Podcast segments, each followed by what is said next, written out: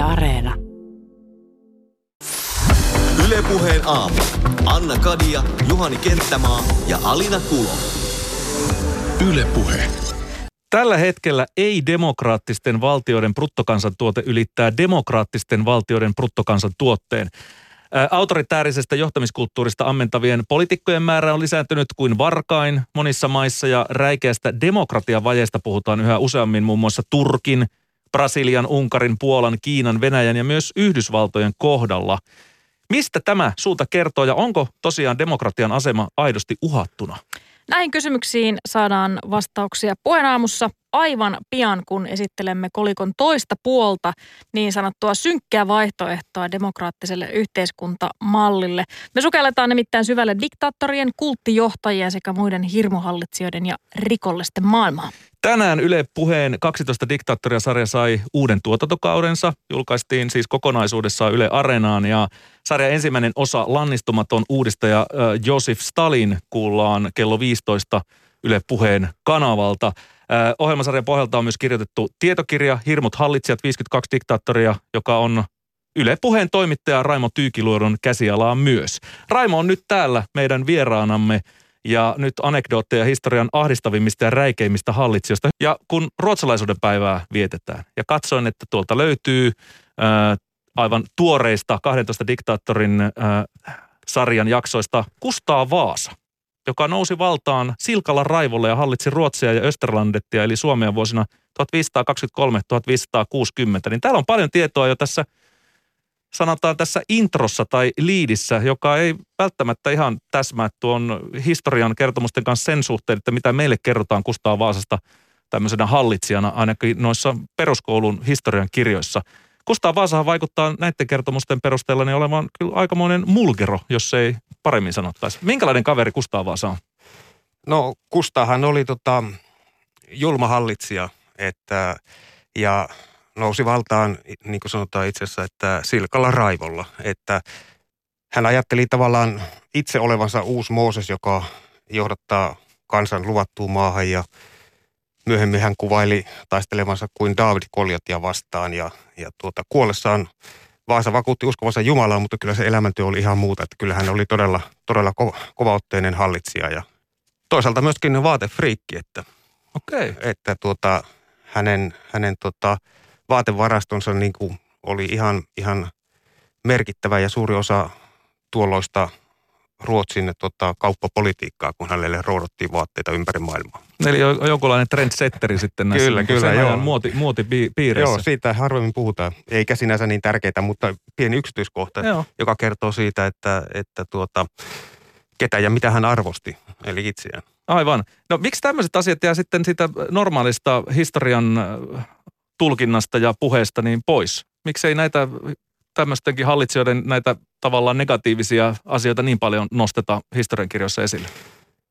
Niin, se on tietenkin, ne on omana aikanaan kirjoitettu ja, ja siitä, siitä näkökulmasta ja, ja ehkä se tuolloin on saattanut olla ihan, ihan hyvänkin, että haetaan enemmän tämmöistä yhtenäisyyttä ja haetaan sitä, sitä tota, solidaarisuutta eri, eri maiden välille. On, on, on niin paljon sotia ja kaikkia muita ollut, että se on ehkä ollut tuolloin ihan viisasta, mutta nyt jälkeenpäin, kun on etäisyyttä tullut ja voidaan asioista puhua ehkä vähän vapaammin ja, ja kats, tarkastella niitä niin kuin uudestakin näkökulmasta, niin tuota, sieltä löytyy kaikenlaista, mutta kyllähän meidän täytyy nyt muistaa Kustaa Vaasa, että meidän hernekeittopäivä on Kustaa Vaasan perintöä. Hän määräsi hernekeittopäivän aikana, ilmeisesti aikanaan oli niin herneitä niin paljon tarjolla ja muuta ruokaa vähemmän, niin hän määräsi, että joka torstai on hernekeittopäivä. Okei. Ja sieltä saa juurensa se ja Helsinkihän on, on hänen niin kuin aikaansaannoksiaan tai hän pani sitä alulle ja tuota noin näin, että kyllähän silleen Niin hän siirsi- on ja osa, osa tätä tavallaan ruotsalaisuuden päivää siinä mielessä, vaikka hän nyt olikin about sata vuotta aikaisemmin vallassa, niin kyllä hän löi, sen, löi ne, muurasi tavallaan se peruskivet siihen, siihen ö, kuningas, kuningasvaltaan ja, ja sitä kautta sitten tälle jatkokehitykselle. Niin sata vuotta ennen Kustaa toinen Adolfia tarkoitat. Juuri näin. Joo, joo, koska ruotsalaiset- 30 vuotista, ennen 30 vuotista sotaa, about 100 vuotta, mutta Joo. hän oli tavallaan se ehkä, ehkä niin kuin Ruotsin valtio voisi sanoa, että merkittävin henkilö, että Mm. jos, jos ihan karkeasti katsotaan, että, että hän, hän kuitenkin loi ne perustat tälle, tälle kuning, kuningasvallalle ja, ja sitä rataa. Niin, Ruotsin suurvallalle. Kyllä, kyllä, sieltä, sieltä se lähtee, että näin. Mikä teki Kustaa Vaasasta sinun mielestä selkeästi diktaattori, jonka halusit nostaa tähän 12 diktaattoria neljännen tuotantokauden yhdeksi tarkasteltavaksi hirmuhallitsijaksi? No kyllähän hän oli niin kuin tavallaan julma ja Suomen, Suomen näkökulmasta ja Suomen kannalta niin kuin tavallaan ja meidän, meidän tota, historiamme kannalta niin kuin tärkeä, tärkeä henkilö ja heitäkin on tässä sarjassa hyvä, hyvä nostaa esiin ja, ja tota, kyllähän hän tavallaan noustuaan niin kuin hallitsijaksi, niin tuota, hän, hän perusti tämän Österlandetin, jonka tota, Agrikola nimesi sitten suomeksi. Mm. Et sillä tavalla sillä on historiallista kaikua, kaikua. Sen takia puhutaan ruotsiksi Pohjanmaa on Österbotten, eikö niin? Koska no, ajateltiin, että se on sen lahden Juuri näin, it, itäpuoli, mm. joo. Että, että tämä on tietenkin se yksi, yksi seikka ja kyllä hänen tekonsa varsin julmia ja raakalaismaisia myöskin olivat, ettei ei hän mikään sillä lailla kiltti, kiltti ihminen ollut missään mielessä, varsin häijy. Tosin ilmeisesti omasi kuitenkin jonkinlaisen huumorintajun. Hänhän kävi kirjeenvaihtoa Iivana Julman kanssa, että Iivanalle myöskin lähetti kirjeitä, että tota, hän murhaa lapsia ja naisia ja tällaista propagandaa silloin, silloin levitettiin.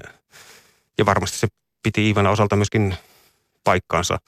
Ja, ja Iivana taas lähetteli kirjeitä sitten Kustaa Vaasalle ja ilmoitti niissä, että Kustaa Vaasa tuntee maailmaa yhtä paljon kuin tuota, ulkokurssin sontaluukusta näkee, että et, tota, tällaista. Siellä, siellä ovat sitten hovi, hovilukijat lukeneet näille, näille tätä kirjeenvaihtoa, että mahtanut olla siinä hovilukijoilla niin kuin pokassa pitämistä. Joo, siinä on voinut sappinesteet nesteet kiehua sitten puolia toisiin, että se on ollut Kyllä joo, mutta se, he, heillä oli huumorinta jo tavallaan, että tässä oli tällaista kaikenlaista.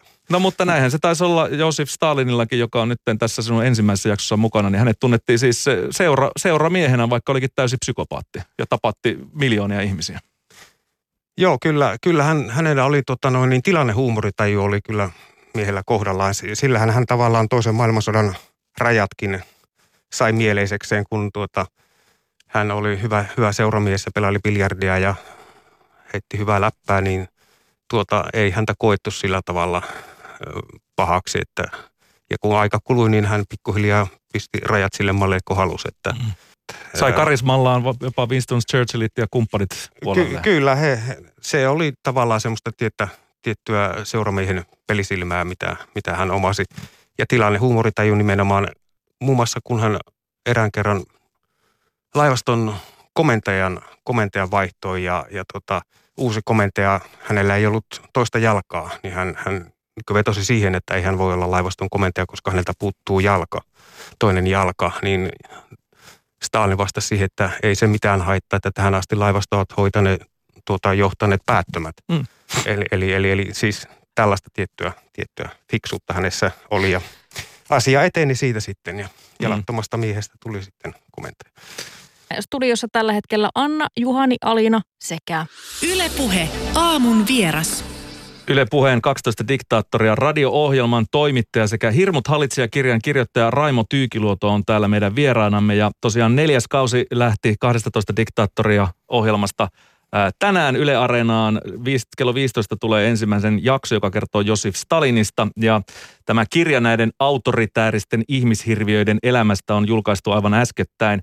Raimo Tyykiluoto, miksi haluat esitellä yksinvaltiaita ja kulttijohtajia meille aina vuodesta toiseen?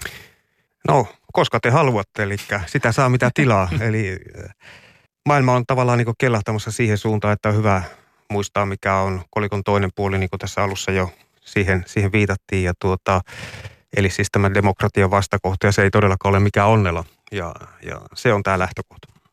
No 12 diktaattoria radio-ohjelma vie nämä yksinvaltioiden teot ja mielenmaisemat keskustelupöytää kutsuvieraiden kautta. Sieltä löytyy kirjailija, filosofi Leif Synström, kauppalehden uutispäällikkö Mikko Metsämäki sekä toimittaja ja tietokirjailija Hannu Pesonen. Millä perusteella sä oot valinnut nämä sun keskustelukumppanit tuohon radio-ohjelmaan? No mukana on myöskin ollut myöskin tuota Ilkka Vakkuri ja aivan alussa oli myös Ari Ahola tätä tekemässä. Että kyllähän se lähtee siitä, että nämä, nämä henkilöt on niin kuin varsin asiantuntevia ja tota noin niin, ovat perehtyneet, perehtyneet tota aika perusteellisesti näihin asioihin ja, ja tuota, myöskin sillä on suuri merkitys, että miten he osaavat asiasta kertoa ja, ja tota, niin kansantajuisesti ja, ja, ja tuota, omalla jäätävällä tyylillä. Että kyllä perehdyin tavallaan heidän kädenjälkeensä aikaisemmin, kun heille soitin ja tulin siihen tulokseen, että, että heidän kanssa asia voisi onnistua ja näin kävi. Kyllä he, he ovat erittäin, erittäin osaavia ja ammattitaitoisia ja hyviä, hyviä tuota puhujia myöskin. Joo, ja kyllä oma tyylitaju heillä on aivan pettämätön kaikille, ihan Joo. jäätävä. Kyllä se isoja asioita käsitellään lyhyessä ajassa ja dynamiikka toimii, sen voin sanoa, kun on näitä useakin jaksoja kuunnellut. No tuohon kirjaan voidaan kääntyä, eli Hirmut hallitsijat, 52 diktaattoria. Se kirja esittelee historian tyranneja kuin korttipakkaa. Voitaisiin ottaa S pakasta. Ruutu s Josef Stalin, risti s Adolf Hitler, pata S Saddam Hussein ja hertta S Manuel Noriega. Miksi juuri nämä kaverit päätyivät näihin niin pakan tärkeimpiin kortteihin? No Stalin ja Hitlerin kädenjälkihän on aika vakuuttava ja sitä tuskin kukaan kyseenalaista, mutta tietenkin Saddam ja Noriegan asema ei ole niin itsestään selvä. Ja molempiahan näitä tuki Yhdysvallat ja he kaatuivat, kun Yhdysvallat veti tukensa pois. Ja Saddam oli julma, säälimätön teurastaja ja Noriega puolestaan sellainen peluri, joka pelutti Yhdysvaltoja, Kuubaa ja Neuvostoliittoa toisiaan vastaan. Ja Niin se oli vähän niin kuin tripla-agentti. Kyllä, kyllä ja juuri näin. Ja hän teki yhteistyötä myöskin huumekartelin kanssa ja tota, kaikesta tekemästään työstä hän otti sitten sopivan siivun itselleen, että hän oli tällainen aika viekas kettu, että ajattelin, että vähän erityyppisiä, Mm. ei pelkkiä niin kuin ruumita lasketa tässä, vaan, vaan vähän niin kuin eri, erityylisiä tyylitajuja heillä oli. Tyylitaju ja diktatuuri. Kyllä, kyllä, hei, hei, heihin voi suhtautua myöskin näin, että jokaisella oma kädenjälkensä. Tuosta joukosta löytyy myös huumeparonit Pablo Escobar sekä El Chapo eli Joaquin Guzman Luera. Minkä takia tämä kaksikko pääsi mukaan sun kirjan, pääsi mukaan? Tästä puhuttiin ihan kuin se olisi niin kuin suuri saavutus, mutta tavallaan niin kuin ehkä vähän väärän koivun kautta. Mut- suuri saavutus. Mutta jokereiksi. Jokereiksi, niin, no, nimenomaan. on kuitenkin ne on keskeisiä, ainakin kun pelataan pokkaa, niin silloin. Kyllä, kyllä. Tota, no huumeparonit niin kuin tietenkin ovat omanlaisensa kokonaisuus, niin kuin, niin kuin tässä ajateltiin, niin tota, päätin että esimerkinomaisesti nostaa pari tapausta myöskin siltä puolelta ja hehän pääsivät omalla valitsemallaan uralla varsin pitkän. Ensimmäinen hauta ja toinen, toinen sitten tuota vankilaan asti. Ja matkan varrella keräsi sitten tankkilaivallisen verran dollareita molemmat, että kyllä siinä niin kädenjälkeä oli siinäkin. Että. Niin, Escobar, oli niin paljon rahaa, että hän siis, kun oli maanpaossa tai siis piileskeli äh, virkavaltaa, niin elätti perhe, perhettään sitten jossain maastossa ja laitto, siis äh, käytti dollareita lämmittääkseen nuotiota, siis syttöinä. Joo, ne, niin, Että sitä rahaa oli niin paljon. Niin, kyllä, rahaa oli, mutta kaikesta muusta oli puutetta, Mm. että, että kun sitä oli piilotettu joka paikkaan, niin tota, Eikö rotat syönyt osa myöskin hänen Kyllä. saalista? kvartaalissa taisi mennä aika suuri, suuri osa rottien suihin, että Ei kannata maakuoppaan laittaa, ainakaan sellaisen, No. jossa on lähellä rottia sitten. joo, mutta Mut- Mut, ky, niin, Mutta sä näit kuitenkin, että, että huumeparoneiden tavassa nousta valtaan oli ihan samanlaisia yhtäläisyyksiä ja analogiaa kuin diktaattoreilla. No kyllähän se tietyn, tietynlainen julmuus, julmuus niin tuota, on, on molemmissa, molemmissa näissä tapauksissa.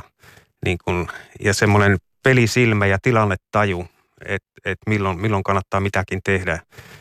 Ja sellainen kylmäpäinen raakuus, synnynnäinen lahja, lahjakkuus Mm. väli, olla välittämättä muista pätkän vertaa. Sä kerrot tämän Hirmut hallitsijat kirjan esipuheessa, että valitsemasi diktaattorit voidaan jattaa, jat, jakaa tosiaan kahteen ryhmään. Niihin, jotka ovat keskittyneet tappamisen määrään ja niihin, jotka ovat keskittyneet laatuun huomattuaan, että on mukavampaa ja yleensä ainakin yhtä tehokasta ostaa kuin nuija ihmiset kuuliaisiksi. Millaiset tyyppiesimerkit sä voit heittää johtajista, joka keskittyi laatuun, ostamaan kansan hiljaiseksi? No kyllähän korruptioavulla niin kuin monet diktaattorit noin yleensä niin kuin ovat turvanneet selustansa anyway. Ja, ja tota, mutta tässä yhteydessä voisi nyt nostaa esille vaikka Mobutu Sese Seko, Kongon ja Zairen valtias niin tuota vuonna 1965-1997 hän kansallisti itselleen noin 2000 maassa toimivaa ulkomaista yritystä ja sitten oli rahaa millä mällätä ja hän käytti korruptiota niin tuota, ihan, ihan häikäilemättä. Hän itse nimitti sitä improvisaatioksi. Joo, mutta tämän improvisaation tuloksena siis tuhansia ihmisiä kuoli. Niin, no ei, se, se korruptio on, on tota, niin. Tai ainakin menetti toimeentulonsa tai oli, oli muuten uhreina tässä tilanteessa. No, totta kai, totta kai, että, että kun rahaa puhuu, niin sillä saa sitten tuota, ihmiset tekemään mitä vaan. Että. No mikä sun mielestä, Raimo Tyykiluoto, on historian hirmuhallitsijoista tai kulttijohteista jotenkin, mikä meni eniten sun ihon alle? Mikä oli hirvittävin ja minkä takia? Toi on, toi on aika, aika paha, kun tämä set, setti niin tuota, on kyllä aika karmea kaiken kaikkiaan. Mutta sanotaan vaikka, että poppamiehen poika Francisco Marcias Nguema. Haitin. Hän, hän päivän tässä Guinea. Ah, Guinea, joo, aivan. Tai Guinea, Guinea. 1968-1979 ja, ja hänen valtakaudellaan niin noin 100 000 henkeä tapettiin ja 125 000 onnistui pakenemaan maasta ja maassa asui tuolloin 400 000 asukasta. Että tämä on niin suhteellisesti katsottuna aika suuri joukko ja ne, jotka eivät tuolloin niin kuin älyneet paeta, niin joutuivat pakkotyöhön suunnin piirtein. Että silloin siellä ei ollut vapaata mediaa toimivassa eikä paljon muitakaan toimittajia, että se, hän sai puhastella siellä ihan omassa rauhassaan, mitä huvitti. Mukana 12 diktaattoria sarjassa sekä myös tuossa Hirmut hallitsijat kirjassa on muutama myöskin naispuolinen henkilö. Muun muassa esimerkiksi Romanian diktaattorin Nikolai Ceausescun puoliso Elena Ceausescu sekä Eva Peron. Ö, oliko nämä henkilöt siis ikään kuin ö, takapiruja vai ihan tavallaan itsenäisiä hallitsijoita? Muistaakseni Elena Ceausescu, kun olen tuolla ö, tuota, heidän palatsissaan, Ceausescujen siinä massiivisessa palatsissaan muutaman kerran käynyt, niin Elenan läsnäoloa kyllä ei voi millään tavalla sivuuttaa. Siellä on sellaisia kymmenmetrisiä pärstäpotretteja sekä Elenasta että Nikolausta, joka antaa kyllä sen kuvan, että he olivat aika tasavertaisia. Ää, vaikkakin toinen tietysti oli nimellisesti se, joka maata johti, mutta aika tasavertainen pariskunta jotenkin jollain tasalla.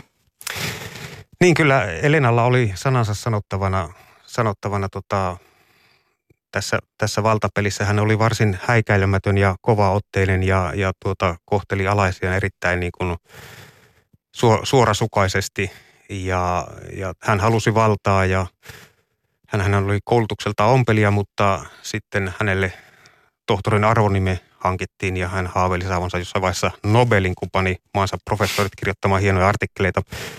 Se jäi kuitenkin, kuitenkin saavatta.